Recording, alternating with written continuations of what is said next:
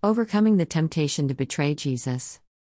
John 13 2 NKJV, and supper being ended, the devil having already put it into the heart of Judas Iscariot, Simon's son, to betray him.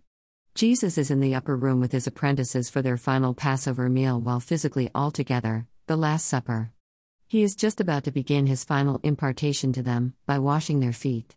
But before describing that scene, our faithful narrator, God's wonderful spirit of holiness, strategically mentions the devil. He had already put it into the heart of Judas Iscariot, Simon's son, to betray him. The name Judas Iscariot has become synonymous for underhanded betrayal, selling out, and backstabbing. But it's less well quoted that he was Simon's son. In other words, he was an imitator, a replicate, of his father, Simon, whose name means hearing. And seeing that the name, Judas, comes from the Hebrew word for holding up the hands in praise or outward worship, we see that Judas's name and fathering implies that his gifting was intuitive. He was created for praise, worship, and hearing in the spirit.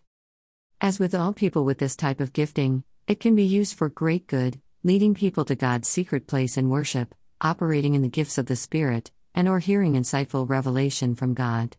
However, when perverted, it can be used for all the same functions in Satan's counterfeit kingdom. For example, fallen people with this gifting could be clairvoyants, mediums, or crowd stirring, heart moving entertainers, etc. In Judas's case, his gifting enabled him to easily hear from the devil, given the right circumstance. This is a huge challenge for all creative, intuitive people who are gifted to bring forth revelation from the spirit realm. Unless they exercise the parallel gifting of expressing constant praise to God, the type of praise that he inhabits. See Psalm 22 3 they can just as easily perceive what the devil is saying, and bring forth devastating fruit for him. God's word says that the devil had already put it into the heart of Judas Iscariot, Simon's son, to betray him, Jesus. In other words, the enemy had used Judas's gifting to plant a deceitful, deadly vision into the soil of Judas's heart. Because he was deceived into stealing from Jesus's offerings, his guilty conscience would have disrupted his God assigned calling of constant praise. This left his heart open and unprotected from the enemy's plot to impregnate it with satanic seed. Thus, Judas kept picturing a way to get more money. Perhaps Judas thought the 30 pieces of silver that he would receive for betraying Jesus would make up the shortfall for what he had stolen from the money bag. After all, selling out Jesus should not result in any bad outcome for Jesus, just another opportunity to see God's miraculous protection. Whenever they had tried to arrest Jesus previously, divine protection enabled him to escape from their hands. Or maybe Judas just wanted more for himself. Either way, Satan had groomed him for his part in the evil plan to murder Jesus. Judas had taken the bait of Satan, hook, line, and sinker. Today, we can learn several lessons from this one crucial Bible verse. Do not allow any compromise into your heart. Judas's demise began with the idea of stealing. Once he allowed that into his heart without challenging it, he inevitably gave into it. This is the way all temptation works. James 1:14 15 GNT But we are tempted when we are drawn away and trapped by our own evil desires. 15 Then our evil desires conceive and give birth to sin, and sin, when it is full grown, gives birth to death. Temptation and sin work as an exact counterfeit to Jesus' kingdom, the sower sows the word. Like God, the enemy tries to sow his seed ideas and visions into the soil of our hearts. If his deadly seeds are nurtured and watered instead of God's seeds, they grow there. When mature, they are harvested in multiplied sin. Our job is to be vigilant to the devil's activity, and deracinate every one of his seed ideas by challenging them, uprooting them, and replacing them with holy seed from God's Word. After all, our heart is our responsibility. If we yield to even tiny amounts of sin, not only does it grow, but it darkens our conscience, cutting off the flow of life from God. The shame we experience from this, even if we deny it, hinders and finally stops the constant stream of praise that would otherwise overflow from our hearts to God.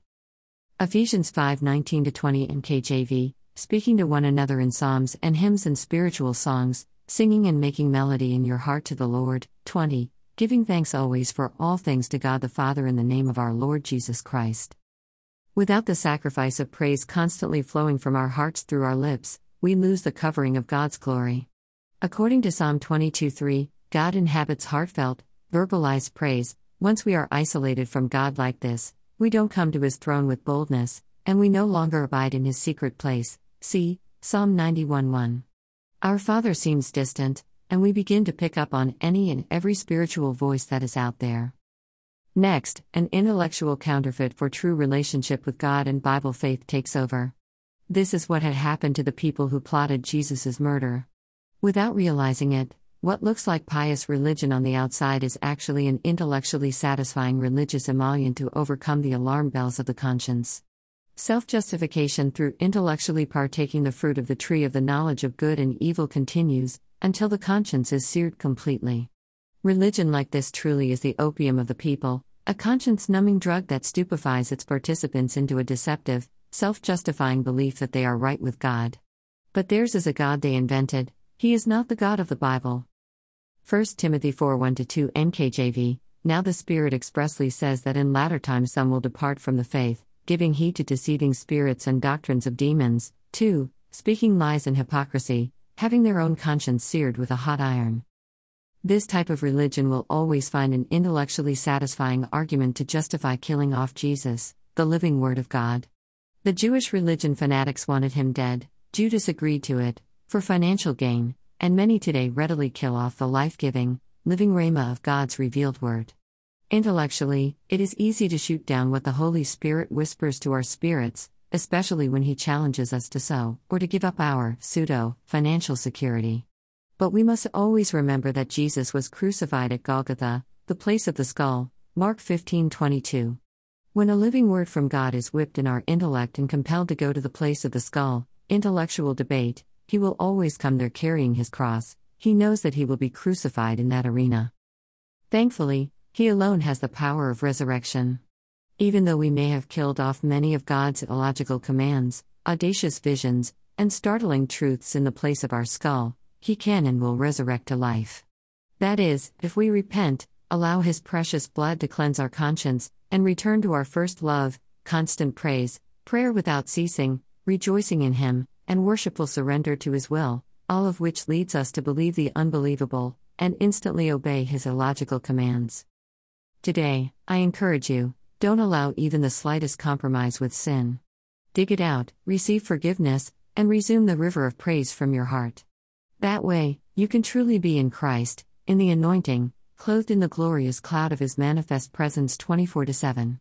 As you walk this way, you will receive fresh manna daily and revelation from heaven, along with all the faith, life, healing, insight, light, and love that comes with it.